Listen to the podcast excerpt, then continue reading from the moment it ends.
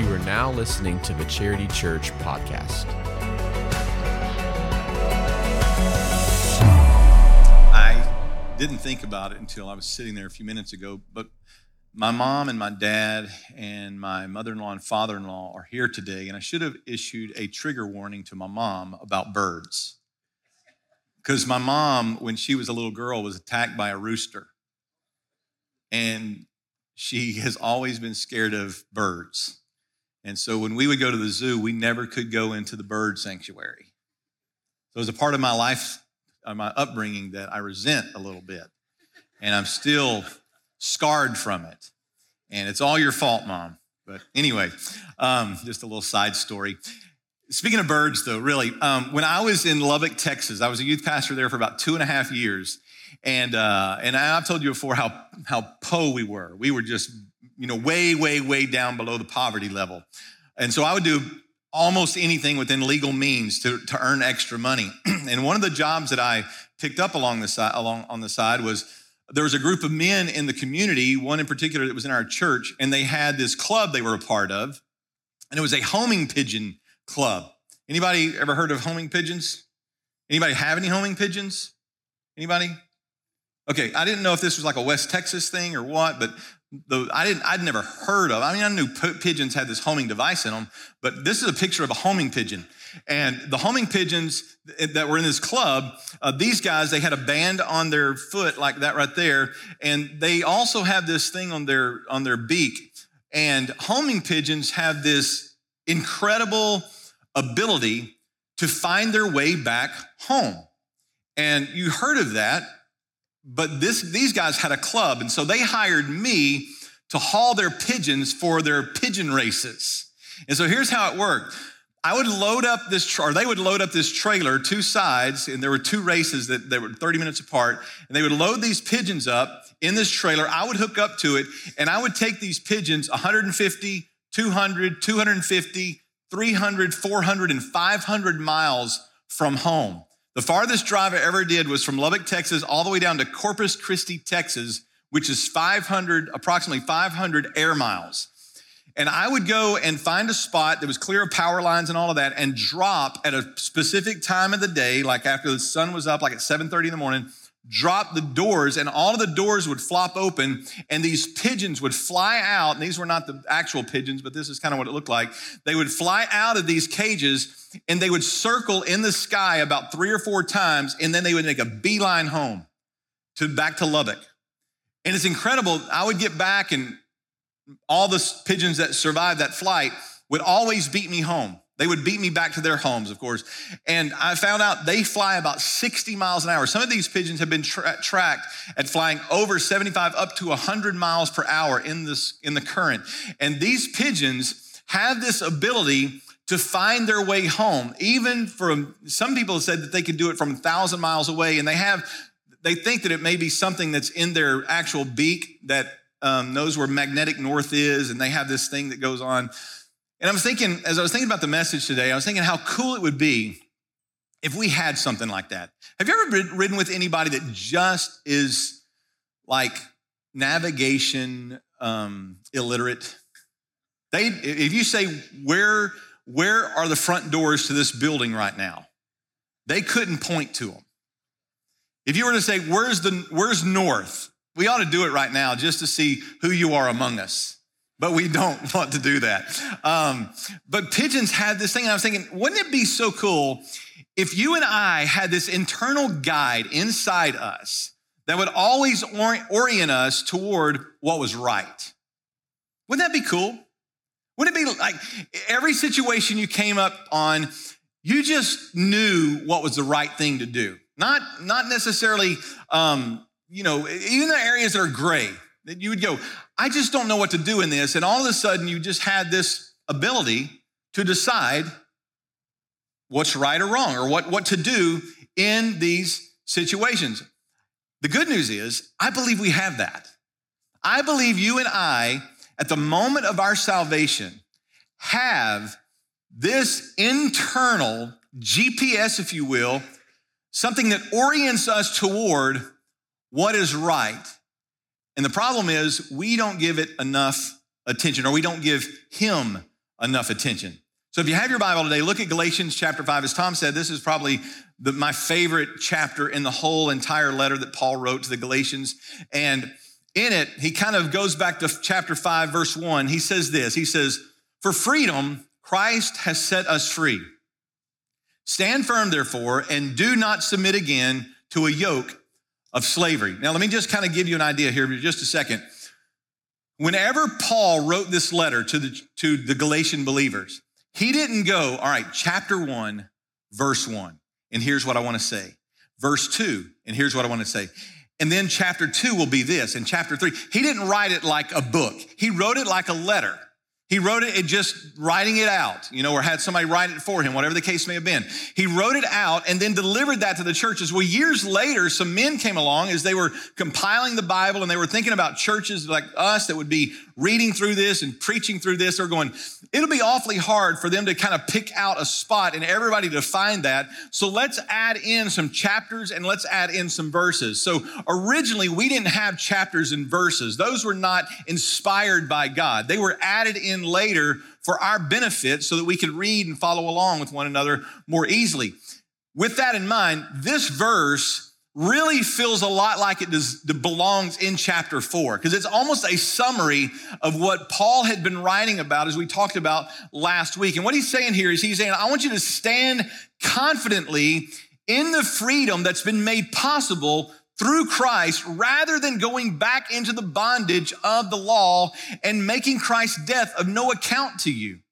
Why would you go back to the law and say that you can live by the law? And now you're saying that what Christ did for you is of no account. So he's saying, as you grow in your faith and you stand firm in the freedoms that you have in Christ Jesus, what we're telling you is you ought to be growing in your faith and growing up in your faith. And so, because you're a grown up, just act like a grown up. Have you ever wanted to tell someone that?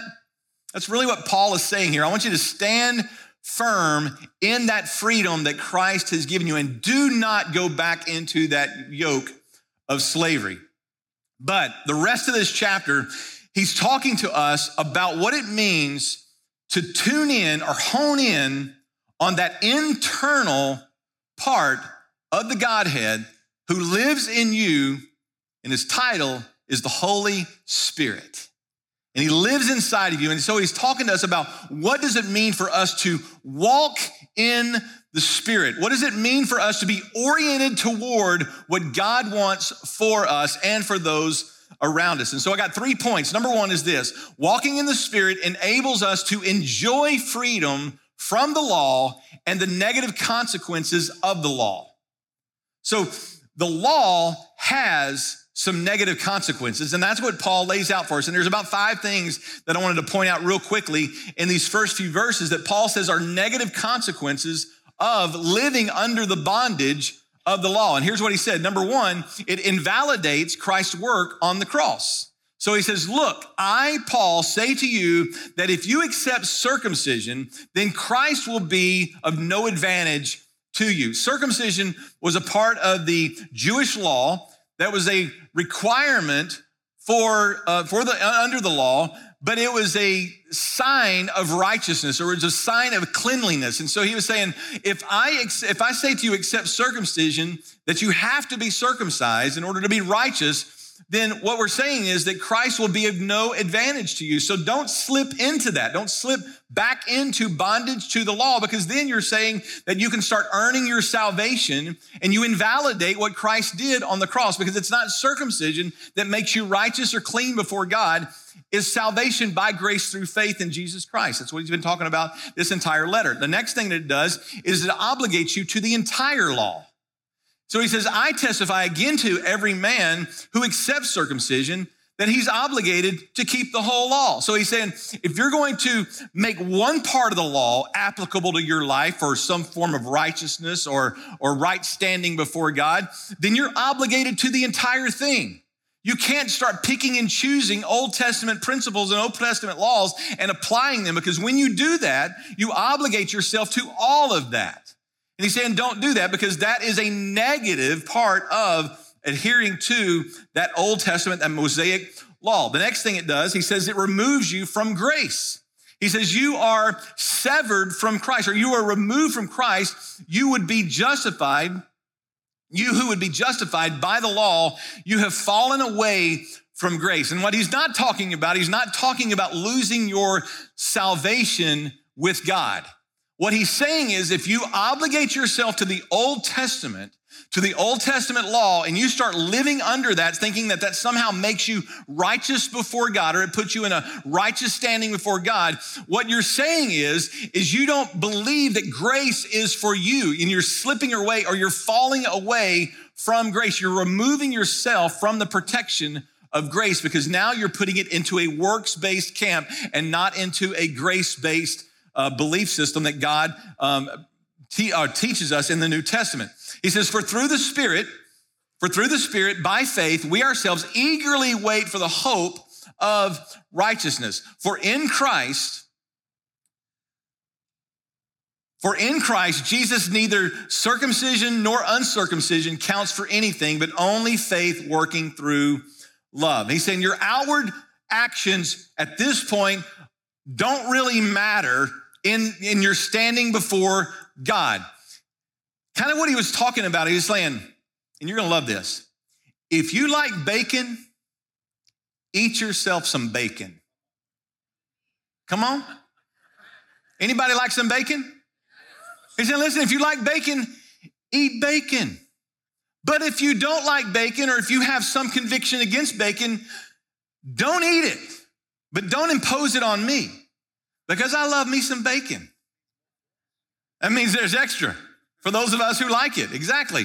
And so he's saying all of these outward actions before God don't matter in, in terms of a righteous standing before God. You're not obligated to the law in that sense. So it's faith working through love. It's putting something in us that orients us toward God.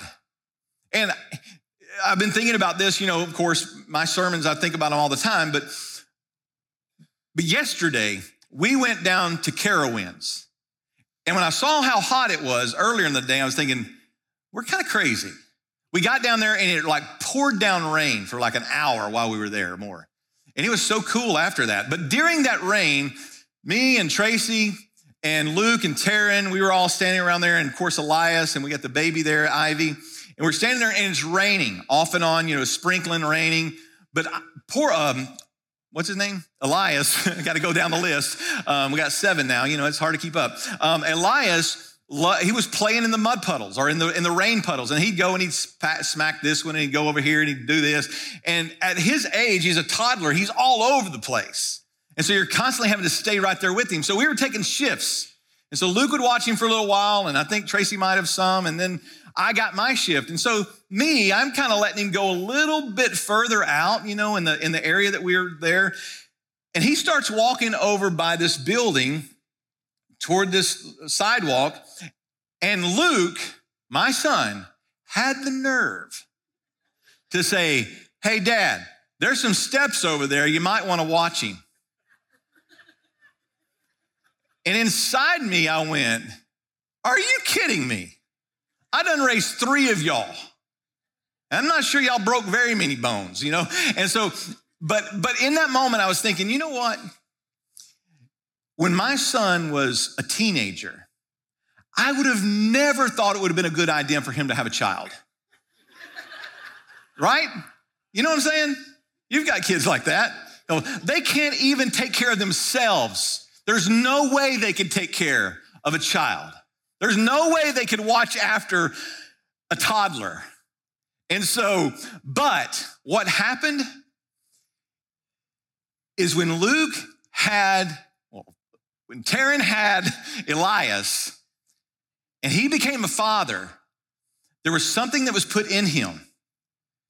And it's that right there a love that he has for his son that orients him toward everything in his protection that orients him to say, Dad, watch out for my son because he might fall down those steps. And I know that's dangerous for him.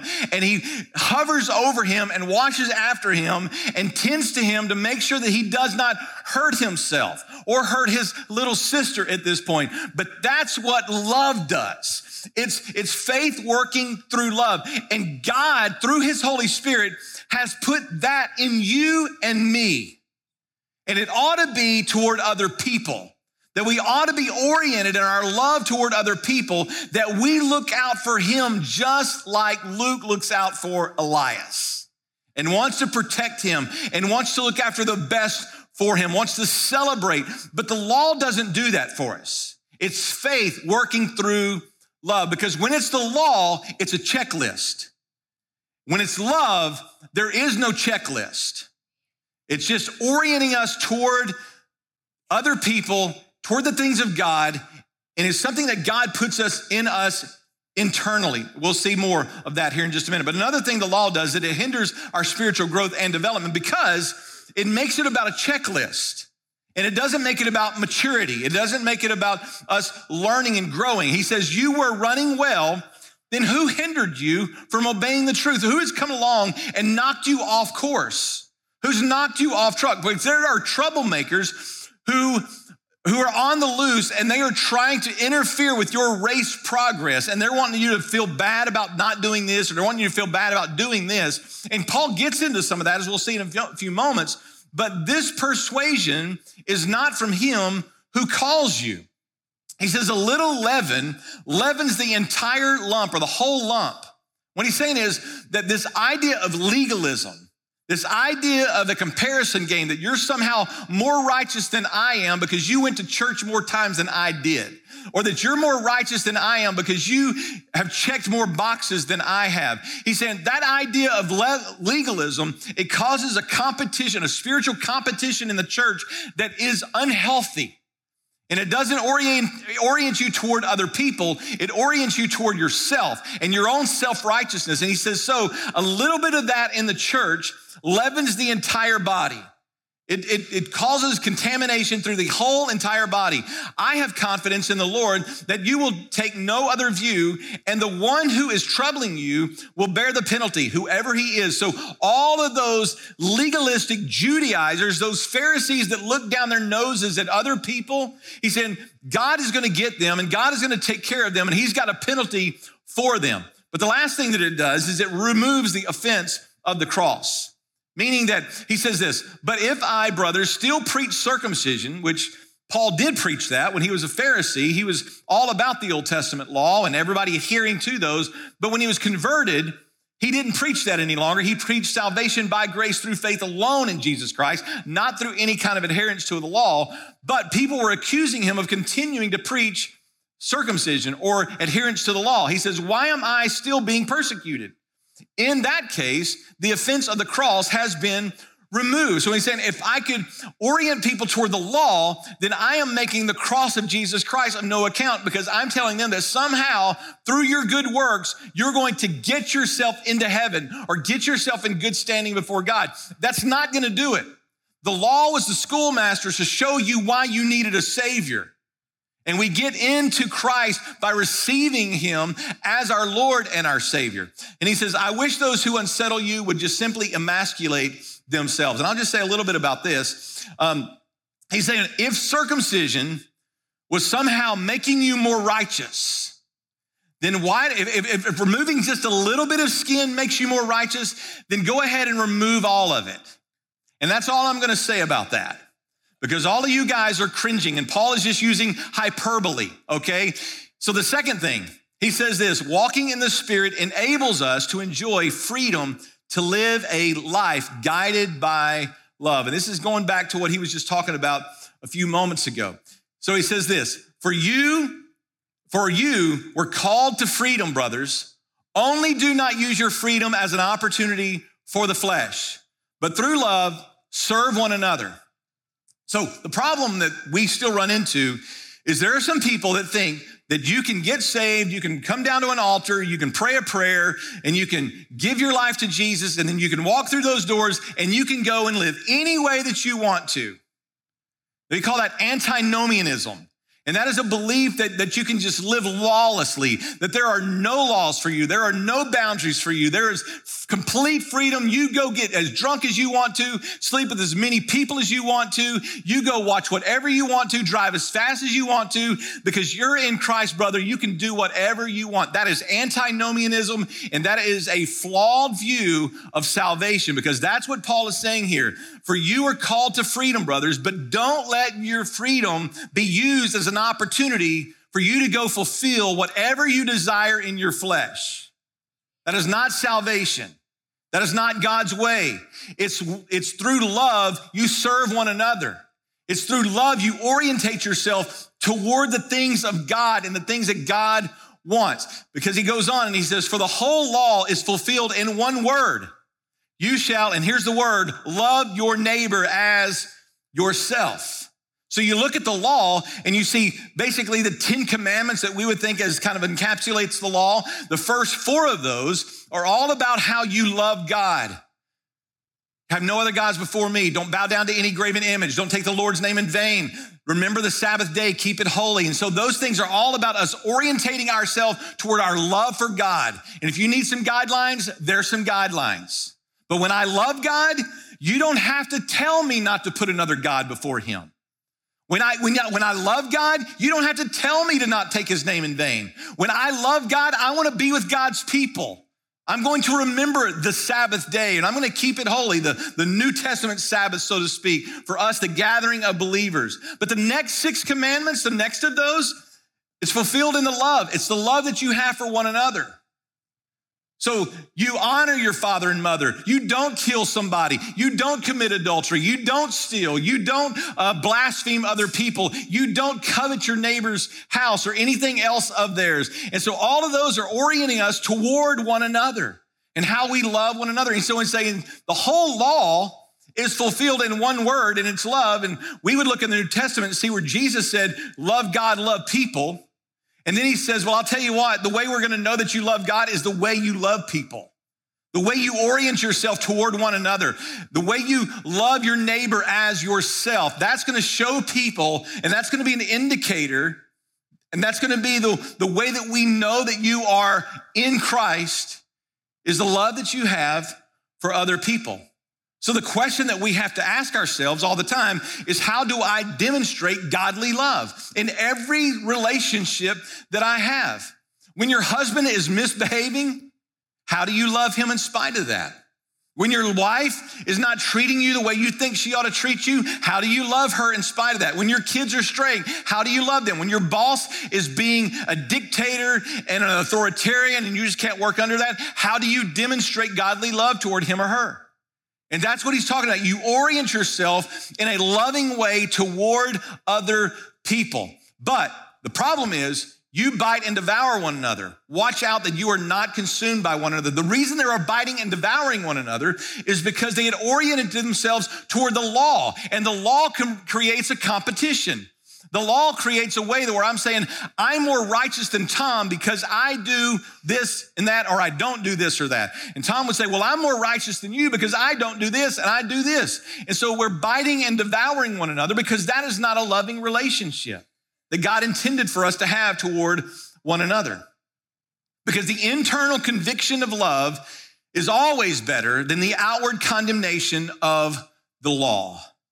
When I have in my life is motivated and my actions are motivated by love, it's a whole lot better than the condemnation that comes along with the law because the law brings condemnation. The law brings guilt. The law brings shame. And the law should always point us to the Savior, and it always should point us to the Savior who God so loved the world that he gave his only son that whosoever believe in him would not perish but have everlasting life. God is love and we are more like Christ when we demonstrate love toward one another because we are saved by faith alone, but saving faith alone should never be alone. Saving faith should always result in love. So you tell me you're a Christian and that you're saved by grace through faith alone? Well, that faith should never be alone. It should always be accompanied by love. The love that we have for one another, the love that we have for God because the law will never help us love one another, but it does tell us how to love one another. And you can look at the commandments, you can look at the law, and you can see that. So, walking in the Spirit, the final thing, walking in the Spirit is evident by the fruit that is produced as a result of that. And that's how he kind of finishes up this chapter. He says this, but I say to you, walk by the Spirit, and you will not gratify the desires of the flesh. So we have to orientate ourselves or orient ourselves toward walking in the Holy Spirit or walking in the Spirit along with the Holy Spirit, what He would guide us in. And He kind of explains that for us. He says, For the desires of the flesh are against the Spirit, and the desires of the Spirit are against the flesh, for these are opposed to one another to keep you from doing the things you want to do. So you've got this nature, this human nature, this flesh that wants to be gratified and satisfied at the expense of your future and the expense of your godliness and your holiness. And you've got that desire going on, and you've got this also this spirit living in you that would guide you. And, and human nature is always characterized by the works of the flesh, and acting of those things, acting upon those things will always bring you down, and it will always bring other people down with you. But if you are led by the Spirit, you are not under the law. You are a maturing believer. You're growing in your relationship with God and you are understanding life in a different way, in a mature way, because walking in the Spirit leads you away from those desires of the flesh because we have this internal GPS, if you will, that is orienting us toward the things of God. It's the Holy Spirit. And we have got to learn to listen to the Holy Spirit and be guided by the Holy Spirit. And here's how Paul starts fleshing out some of these works of the flesh. He wants you to understand now, there are some works of the flesh, and just in case you don't easily pick up on these things, here they are for you. Now, the works of the flesh, they're evident, but just in case you can't see it, let me just tell you, because some of you need to check your salvation because some of you are oriented toward these things and you're okay with it. And Paul is saying, if you're okay with these things, there's a problem. Here they are sexual immorality, impurity, sensuality. This sexual immorality is anything, any form of sexual gratification, satisfaction outside the boundaries of a New Testament marriage between one man and one woman.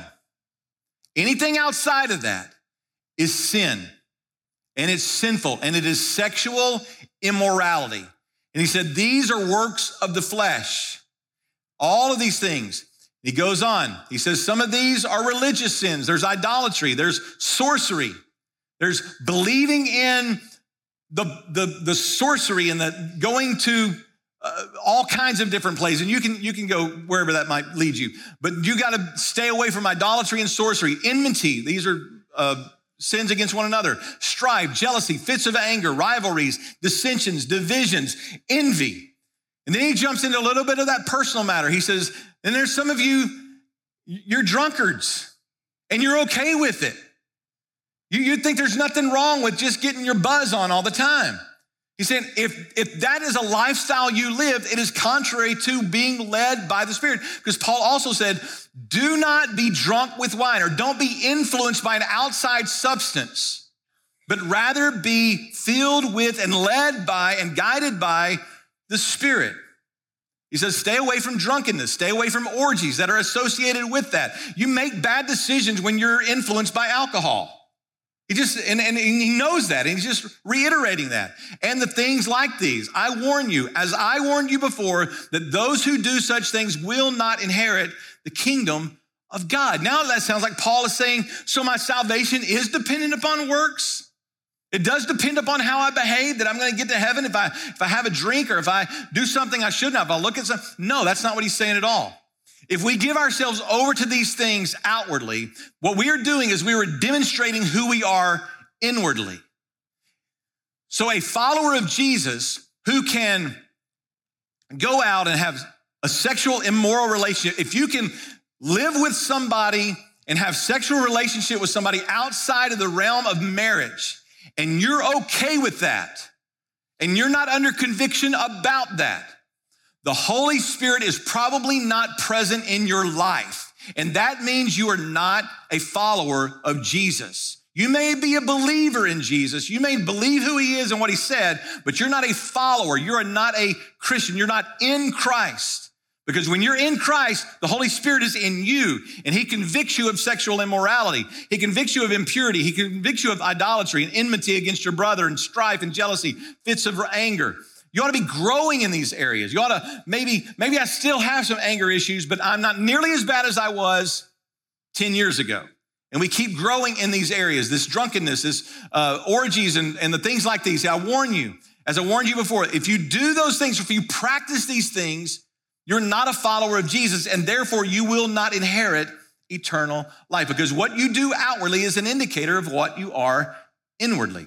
But he says this the fruit of the Spirit, I'll finish up. The fruit of the Spirit is love. There's that word again, this overarching idea joy, peace, patience, kindness, goodness, and faithfulness. All of these things are a part of a person who is growing and walking in the Holy Spirit. We, we start to understand love and orient ourselves toward love for one another. We have an inward joy that happens regardless of our circumstances. We have this peace that comes regardless of what happens to us. It's, it's a peace that surpasses human understanding. We have patience with one another. We have kindness toward one another. We have goodness toward one another, and we are faithful, gentle, we're under self control now. We're, and against such things, he says, there is no law. And this is the process of a growing believer. And the way this grows in you is you fertilize it, you water it, you look after it.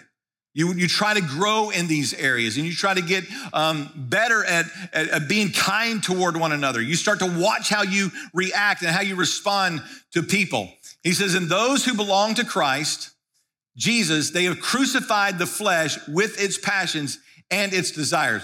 If you have a problem with some of those areas that he's talking about, you need to pinpoint what they are and crucify them. If you're in an ungodly, immoral relationship right now, it's time to die to that relationship. It is time to do whatever you need to do to get right in that relationship. If that means marriage, if that means moving apart, if that means saying no to any kind of sexual relationship any longer, if you have a problem with alcoholism and you don't think you do, ask somebody. They'll tell you. If you can't make it through the day without something to change your mood, a substance that's going to have an effect on you in that way, you might want to check yourself. If you have enmity with your brother, or if you're at odds with somebody and you just can't seem to ask for their forgiveness or offer them forgiveness, then you need to check yourself. This is a part of our growing relationship with Christ. If we have belonged to Christ, we've crucified those things. We're constantly killing those things in our life. But if we're led by the Spirit, let us also keep in step with the Spirit. And let us not become conceited, provoking one another, or envying one another. There he goes, orienting us toward one another. And I close it all up with this summary statement right here Victory over sin is not the result of living under the law, but by yielding to the Holy Spirit. Asking yourself, what, how do I respond in a godly, loving way in this moment? How do I respond in a loving, godly way in this moment? What does love require that I do in this situation? Godly love, making itself known through me. If you're here today and you are under conviction and you just believe that maybe today you might need to become a follower of Jesus and not just a believer in Jesus. You need to be a follower. You need to be in Christ. So he puts the Holy Spirit in you then today would be a great day for that. Meet us back in the guest VIP room, meet us down front, hit us online with a text message or a message there in the chat box, and we would love to follow up with that. But if you'll stand with me. And today, just ask yourself Am I yielding to the Holy Spirit? Is my life marked by an outward show of love that would indicate that I am in Christ? Father, we love you and we're so thankful for the truth of this chapter. God, it's my prayer that you will take the words that I've said, and that God, you would use the words that Paul wrote that were inspired by you to convict our lives of what we need to do next. If there is somebody here today, maybe they've been in church all their life, maybe they've been a, a believer in Christ, but today they need to become a follower of Christ. It's my prayer that today would be the day of salvation for them. In Jesus' name we pray. Amen.